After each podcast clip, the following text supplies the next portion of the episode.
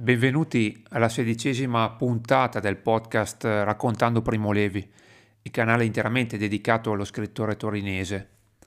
Nell'episodio precedente vi ho raccontato di una delle figure centrali nell'esperienza concentrazionaria del nostro protagonista, quell'Alberto Dalla Volta che saprà essere non soltanto il punto di riferimento all'interno del lager, ma una vera e propria guida, capace di indirizzarlo e proteggerlo dalla dura vita del campo.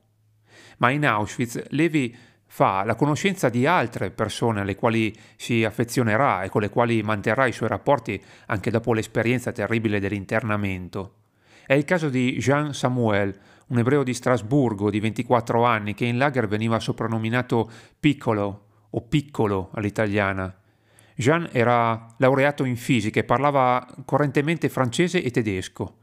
Era il più giovane Häftling del comando chimico, al quale era stata affidata la carica di fattorino scritturale, cioè colui che doveva occuparsi della pulizia delle baracche, consegnare gli attrezzi, lavare le gamelle in cui i deportati mangiavano e tenere la contabilità delle ore di lavoro del comando. Tutte attività che generalmente venivano fatte ricoprire dal più giovane di ogni squadra, spesso da ragazzi sotto i 17 anni. Avere questo compito ad Auschwitz significava già essere su un gradino più elevato della scala gerarchica di quel girone infernale che era il lager. Non gli erano infatti richiesti lavori pesanti, eh, aveva mano libera sui fondi che restavano nei pentoloni del rancio e poteva stare tutto il giorno vicino alla stufa. In più aveva diritto a mezza razione supplementare ed aveva buone probabilità che si potesse fare amicizia con il capò, dal quale riceveva ufficialmente gli abiti e le scarpe smesse. Un compito che Jean portava avanti con mestiere e buona volontà. Era infatti un ragazzo scaltro, fisicamente robusto ed allo stesso tempo aveva un carattere mite ed amichevole, cosa che lo portava a mantenere vivi i rapporti umani coi compagni meno privilegiati e a farsi ben volere da tutti quanti. Averlo dalla propria parte era assolutamente importante e necessario. Per quanto Jean non abusasse della sua posizione, infatti, Levi ed il resto della squadra avevano avuto modo di constatare che una sua parola, detta nel tono giusto e al momento giusto, aveva grande potere. Un potere che consente in quei mesi di salvare alcuni prigionieri dalla frusta o dalla denuncia alle SS. Levi stringe amicizia con il piccolo durante un allarme aereo, in un'occasione quindi del tutto eccezionale. Da allora rimangono in buoni rapporti, anche se il ritmo feroce del lager non permette loro di approfondire la conoscenza reciproca.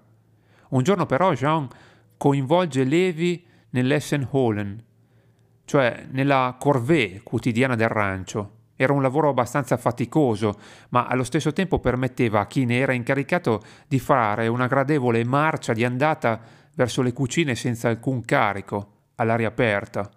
Il piccolo poi era furbo ed esperto e aveva scelto la via più lunga per raggiungere le cucine, il che le avrebbe permesso loro di camminare almeno un'ora senza destare sospetti. Nel tragitto parlano delle loro case, degli studi fatti, delle letture preferite ed è qui che Jean esprime il desiderio di imparare la lingua italiana. Levi è colpito dalla richiesta e senza perdere tempo decide di citargli alcuni versi di Dante Alighieri, tratti dal canto d'Ulisse della Divina Commedia. Il motivo della scelta, della scelta non è del tutto chiaro. Di sicuro Dante rappresenta per Levi un exemplum, una figura esemplare, ovvero colui che ha saputo attraversare l'esperienza dell'inferno senza venir meno alla propria curiosità e alla sete di conoscenza. Ma pare che nel passo dantesco specifico Levi ritrovi anche esattamente la loro condizione di prigionieri. Si può ipotizzare che nell'identificazione con il personaggio di Ulisse lo scrittore trasferisca su di sé e sugli ebrei in generale la punizione dell'eroe greco. Ulisse viene punito da Dio per aver scalato le colonne d'Ercole vietate agli uomini e ai prigionieri ebrei perché hanno osato opporsi all'ordine nazifascista in Europa. Un'altra chiave di lettura sulla scelta del personaggio di Ulisse potrebbe essere quella legata alla passione per il mare di Jean, che quindi avrebbe ispirato Levi nella scelta del passo dantesco. Nel libro Se questo è un uomo, l'episodio che li vede protagonisti è lungo poche pagine e si conclude con l'arrivo alle cucine, dove i loro corpi si fondono insieme a quelli dei prigionieri in fila per un piatto di zuppa. Ma la loro frequentazione in realtà non finirà lì, andrà oltre l'esperienza segnante di Auschwitz ed avranno anche modo di incontrarsi di persona una volta tornati nelle rispettive case da sopravvissuti dopo un fitto rapporto epistolare. Già nel 1949, infatti, Primo Levi annuncerà in una lettera all'amico che è sua intenzione scrivere un libro sul suo viaggio di ritorno da Auschwitz, cioè quello che diventerà la tregua. Ed anche la vera consacrazione di personaggio pubblico e scrittore, Levi la otterrà in qualche modo grazie a Jean Samuel nel maggio del 1974. In quell'occasione la RAI manderà in onda uno speciale sul libro Se questo è un uomo. La trasmissione avrà come titolo Il mestiere di raccontare e verrà realizzata filmando il viaggio in treno di Levi da Milano a Strasburgo per incontrare di nuovo proprio l'amico Jean che nel frattempo sarà diventato anche egli scrittore e popolare testimone della Shoah in Francia, dove poi morirà nel 2010. Ma riviviamo per qualche istante la loro passeggiata nel lager attraverso le parole della mia poesia intitolata Jean, contenuta nella raccolta Il lato oscuro del Centauro, Cento anni di Primo Levi. Il giro preso adesso è quello lungo, così l'ora che seguita diviene incantagione e luce, lingua non più inaccostata, ma filo disteso, che unisce.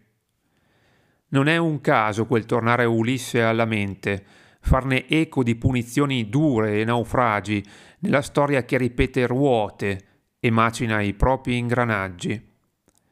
Si ha tutto un mare dentro, un mare aperto, orizzontale, dove scagliare se stessi oltre, portarsi al di là della barriera e salvarsi, salvarsi di silenzio.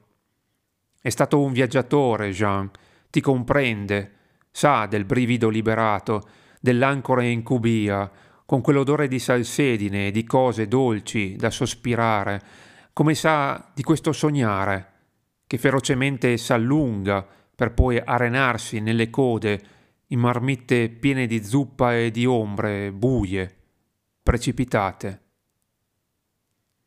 Bene, siamo arrivati alla fine anche di questa puntata, non mi resta che darvi appuntamento al prossimo episodio dove affronteremo la tematica delle relazioni sociali ad Auschwitz, soffermandoci su quella che Levi chiamerà la famosa zona grigia.